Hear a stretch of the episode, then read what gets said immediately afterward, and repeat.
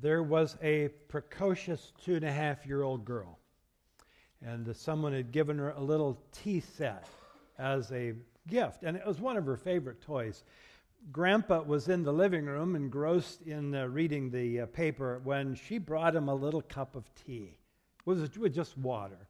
And after several cups of tea and lots of praise for such yummy tea, Grandma came home.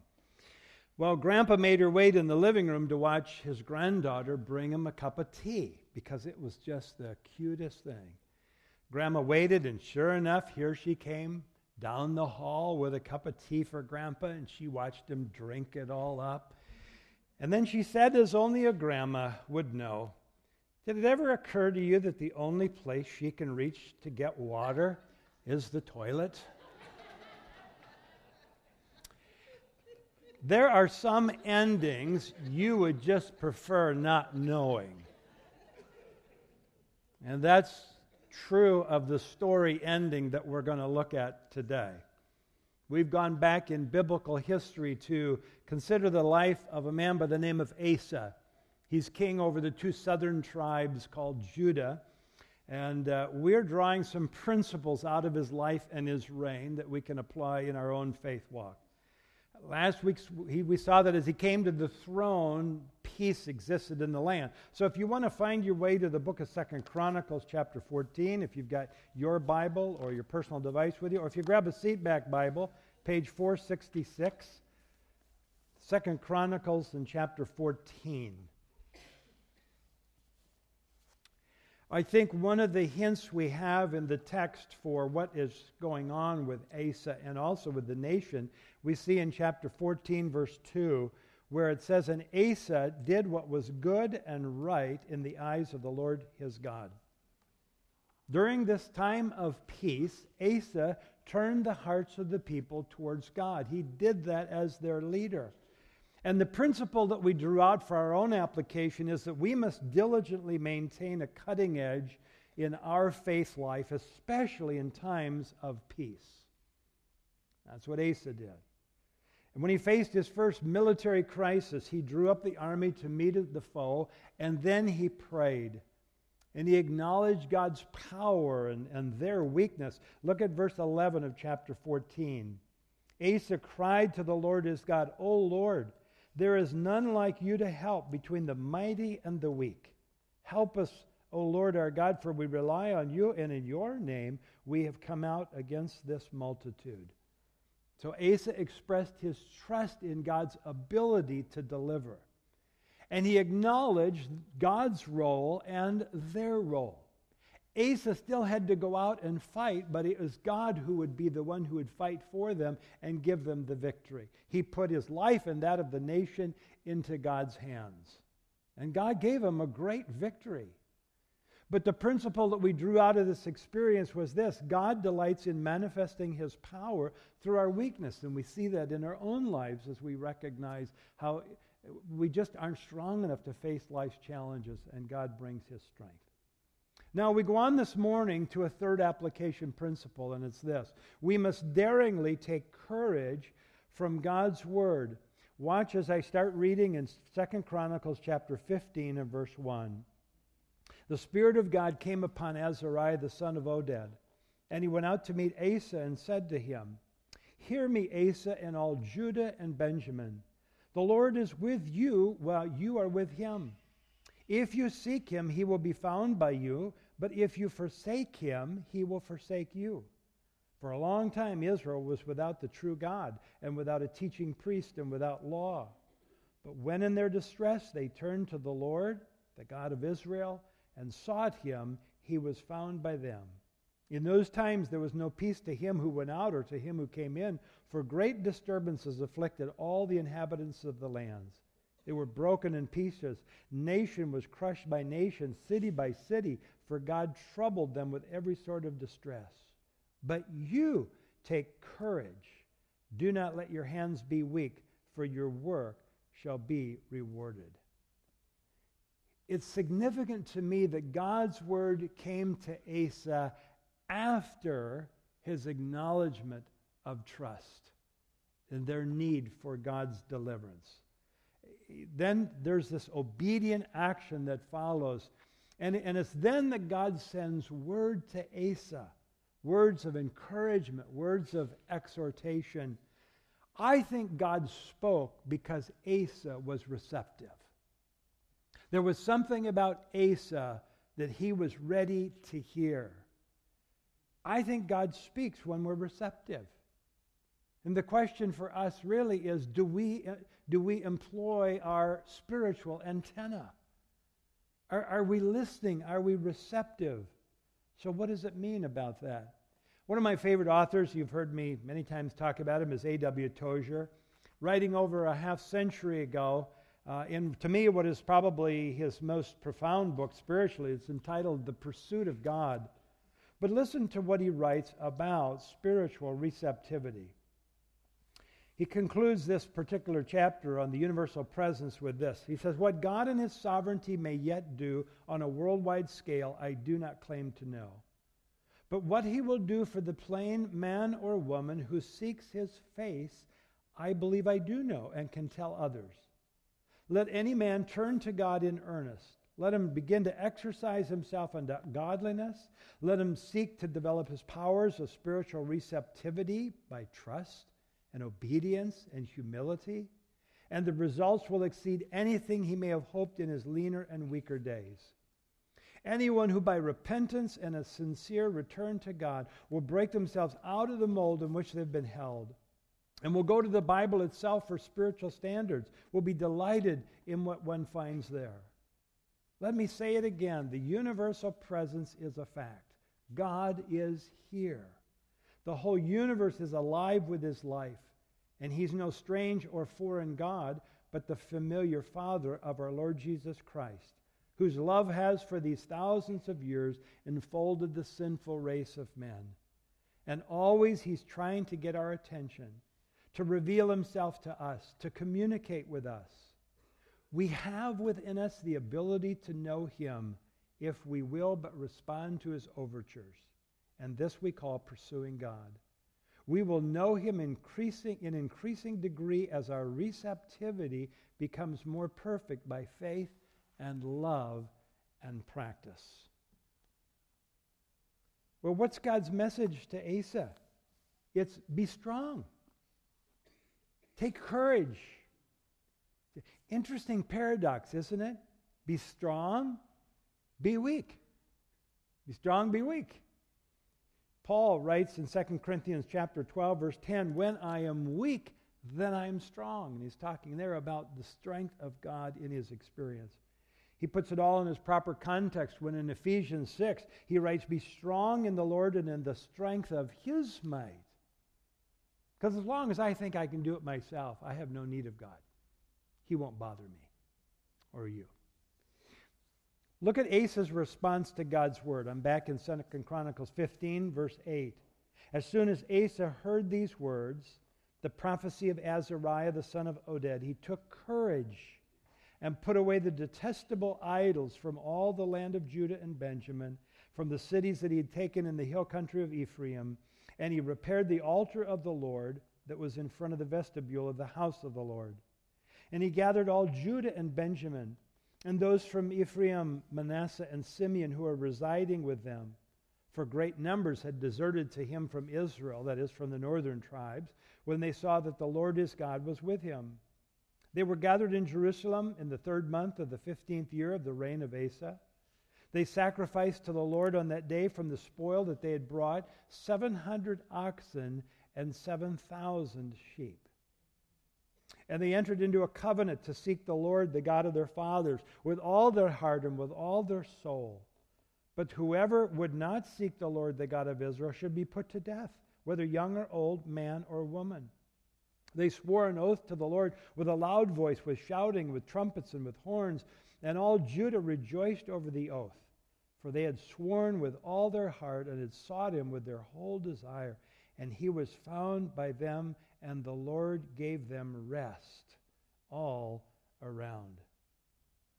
Oh, just amazing. Verse 17, the high places, well, verse 16, the Asa cut down the images, he crushed it, burned it in the brook Kidron. The high places were not taken out of Israel, Nevertheless, the heart of Asa was wholly true all his days, and he brought into the house of God the sacred gifts of his father, and his own sacred gifts, silver and gold and vessels. And there was no more war until the 35th year of the reign of Asa.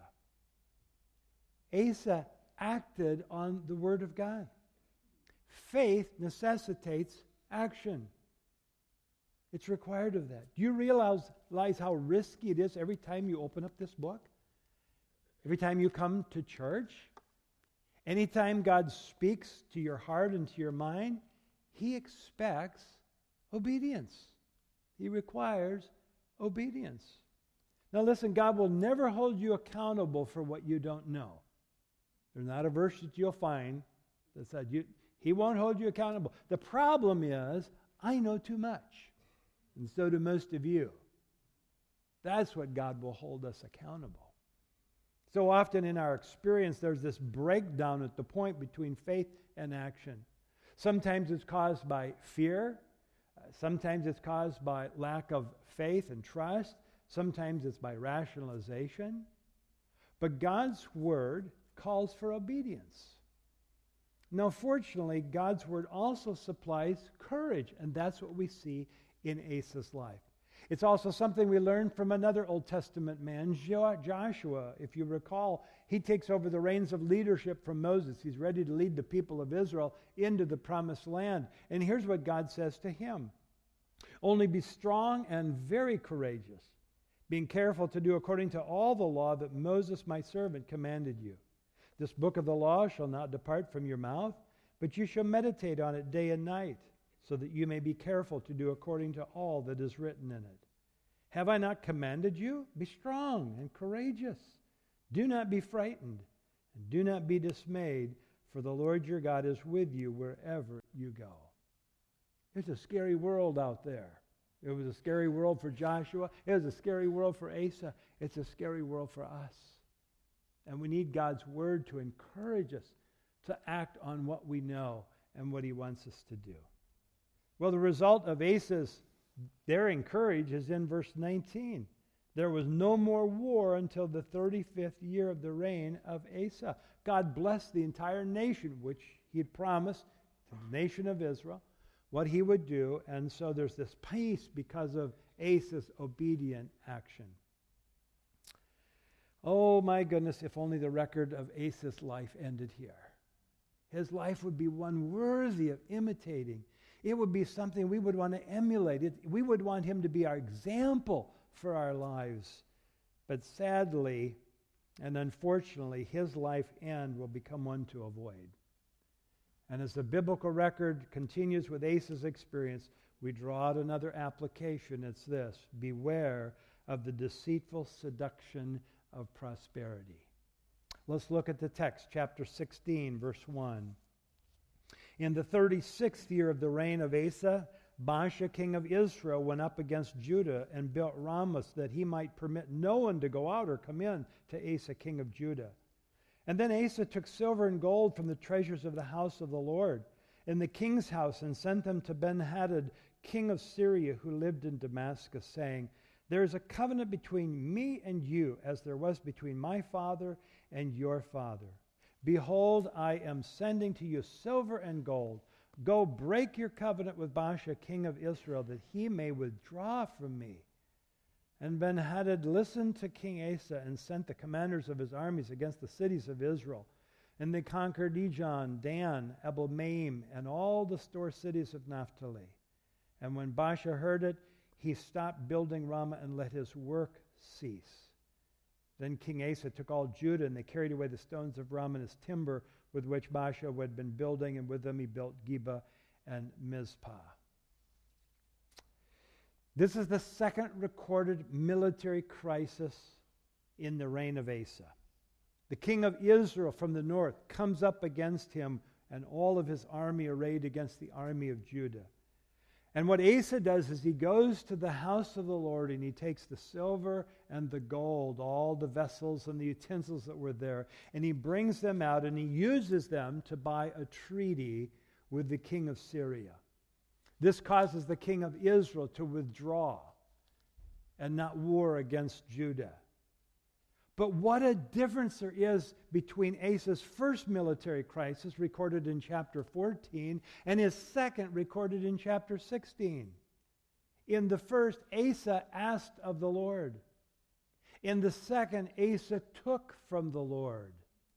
In the first, Asa sought help from the Lord. In the second, Asa sought help from another man. What happened to Asa? I'll tell you what I think. I think he grew complacent. He found that life moved along just fine without God's help. In fact, faith may have grown so stale that when confronted with the crisis, there's no indication that he even sought the Lord. There's no indication at all that he sought the priest's insight into what was going on. The simple fact is prosperity breeds complacency. God was concerned about Israel when they finally went into the promised land. And in Deuteronomy chapter 8, you read the story where the warning comes from God to the people listen, watch out. When you get into the land, you're going to find that it was everything that I promised that it would be a land flowing with milk and honey, filled with silver and gold. And then he says, Listen, when all of this multiplies, when your herds and your flocks multiply, when your gold and your silver mu- multiplies, watch out, beware, lest you forget the Lord your God. And you say in your heart, My power and the strength of my might has gained this wealth. And it's exactly what happened to Israel. I think it's exactly what happened here. There's always a danger nationally.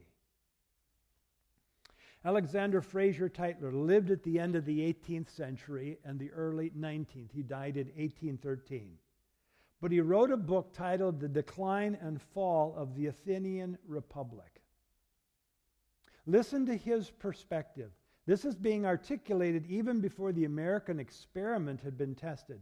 Here's what he wrote a democracy cannot exist as a permanent form of government. It can only exist until the voters discover that they can vote themselves money from the public treasury. And from that moment on, the majority always votes for the candidates promising the most benefits from the public treasury, with the result that a democracy always collapses over loose fiscal policy, always followed by dictatorship. 1800s, early 1800s, he's writing this. The average age of the world's greatest civilizations has been 200 years. These nations have progressed through the following sequence from bondage to spiritual faith, from spiritual faith to great courage, from courage to liberty, from liberty to abundance, from abundance to selfishness, from selfishness to complacency, from complacency to apathy from apathy to dependency, from dependence back into bondage. It is sad and scary where our wonderful country is on that scale today. The 18th century Puritan Cotton Mather once said, Piety gave birth to prosperity, and now the child has devoured its mother. He even saw it then. But there's always a danger but it isn't just nationally, it's also individually, personally. William Wilberforce was a 19th century British parliamentarian, a reformer. He's really the driving force behind eliminating the slave trade in, in Great Britain. Um, but he wrote this When religion is in a state of quiet and prosperity, the soldiers of the church militant will then tend to forget they are at war. Their ardor slackens and their zeal languishes. John Owen has made an apt comparison. Religion in a state of prosperity is like a colony that is long settled in a strange country. It is gradually assimilated in features, demeanor, and language to the native inhabitants until at length every vestige of its distinctiveness has died away. That's the risk. That's the challenge the church in America is facing today. It's what faced Asa and Judah. And so, once again, God sends word to Asa. Go to the text again, chapter 16, starting at verse 7. At that time, Hanani the seer came to Asa, king of Judah, and said to him, Because you relied on the king of Syria and did not rely on the Lord your God, the army of the king of Syria has escaped you. Were not the Ethiopians and the Libyans a huge army with very many chariots and horsemen? Yet because you relied on the Lord, he gave them into your hand. For the eyes of the Lord run to and fro throughout the whole earth to give strong support to those whose heart is blameless toward him. You have done foolishly in this, for from now on you will have wars. Do you see what Hanani is saying? He's saying, listen, God wanted to do a great work for you. But he could not and he would not because you did not trust him. I wonder when God reviews my life with me if I will see how many times God wanted to do a great thing, maybe great progress in ministry or in my personal life, but he could not or would not because I would not trust him. And that's what happened to Asa because he just got complacent. Asa's mistake will cause problems. In fact, in chapter 18, Israel is back warring against Judah. Asa's self reliance bought him some time, but that's all. But don't you wonder what Asa's thinking at this time? Is he maybe thinking, wow, you know, I, what a great strategist I am? I don't need God. I mean, I, I made my own deal. The art of a deal. Says, I, piece of cake. Who needs God? Well, this experience leads us to another application principle, and it's this graciously and responsively receive the discipline of the Lord. Because the text is going to go on to tell us that God takes Asa to the woodshed. And he really gives it to him. But look at Asa's response. Verse 10. Chapter 16, verse 10. Asa was angry with the seer and put him in the stocks in prison for he was in a rage against him because of this. And Asa inflicted cruelties upon some of the people at the same time. You know, it's killed a messenger time. And there's no repentance on Asa's part. Instead, he stiffens his resolve to go it alone. He doesn't need God. And so I have to ask you and me how do we respond to the reproving voice of God in our life? Is it with humility? And with repentance? Or is it with rationalization, indifference, uh, even antagonism? Because what's the danger of not responding when the Lord disciplines us? When, when, he, when He brings to our mind the sins that we need to confess and get right, what happens? We develop a hardened heart, a calloused heart. And after a while, it becomes harder and harder to hear the voice of God. Now, I don't think you lose your salvation. But I do believe that you're out of fellowship with God and you're not enjoying all that He has for you. And He may well discipline us. Hebrews, the writer of Hebrews in chapter 12 says that God disciplines those whom He loves. So if you're one of His kids, if you're His child, and you're not, and God is bringing conviction in your heart about sin and you don't deal, He's going to spank you. Now, that may take a lot of forms. It may just simply allowing to happen the natural consequences of your decisions. Or maybe that restlessness in your heart and your mind to know that things are not right. But God will spank you. That's because He loves you, because He wants you in fellowship with Him. Well, the Bible records, and I guess this is another one of those evidences of why, to me, the Bible is so real and inspired, is because it doesn't try to sugarcoat anything. Here's the rest of the story. We pick it up in verse 11. The acts of Asa from first to last are written in the book of the kings of Judah and Israel. In the 29th year of his reign, Asa was diseased in his feet, and his disease became severe. Yet even in his disease, he did not seek the Lord, but sought help from physicians. And Asa slept with his fathers, dying in the 41st year of his reign. They buried him in the tomb that he had cut for himself in the city of David. They laid him on a bier that had been filled with various kinds of spices prepared by the perfumer's art and they made a very great fire in his honor. Even to the end, here he is. He's unrepentant, does not seek help from the Lord. What a tragic end. Here's our final application principle don't think it couldn't happen to you. To me, if there's an overarching lesson from Asa's life, it's this no one is immune. Look how Asa started. 14, verse 2 Asa did what was good and right in the eyes of the Lord his God. Chapter 15, verse 8 As soon as Asa heard these words, the prophecy of Azariah, the son of Oded, he took courage and put away the detestable idols from all the land. 15, 18, the heart of Asa was wholly true all his days up to the time that it records at that moment. The NIV reads Asa's heart was fully committed to the Lord. The Apostle Paul says it well let him who thinks he stands take heed lest he fall. History, past and current, is littered with the lives of those who started strong, but who failed down the stretch. Chuck Swindoll relates this story in his book, Simple Faith. I want to read it to you. Robert Robinson was born in England more than 200 years ago. When he was just a boy, his father died, and his widowed mother sent him to London to learn the trade of barbering. In that great city, Robert came under the persuasive influence of a powerful man of God, the great Methodist revivalist George Whitefield. Robert was soundly converted and felt a call to ministry. He began at once to study for a lifetime of serving Christ.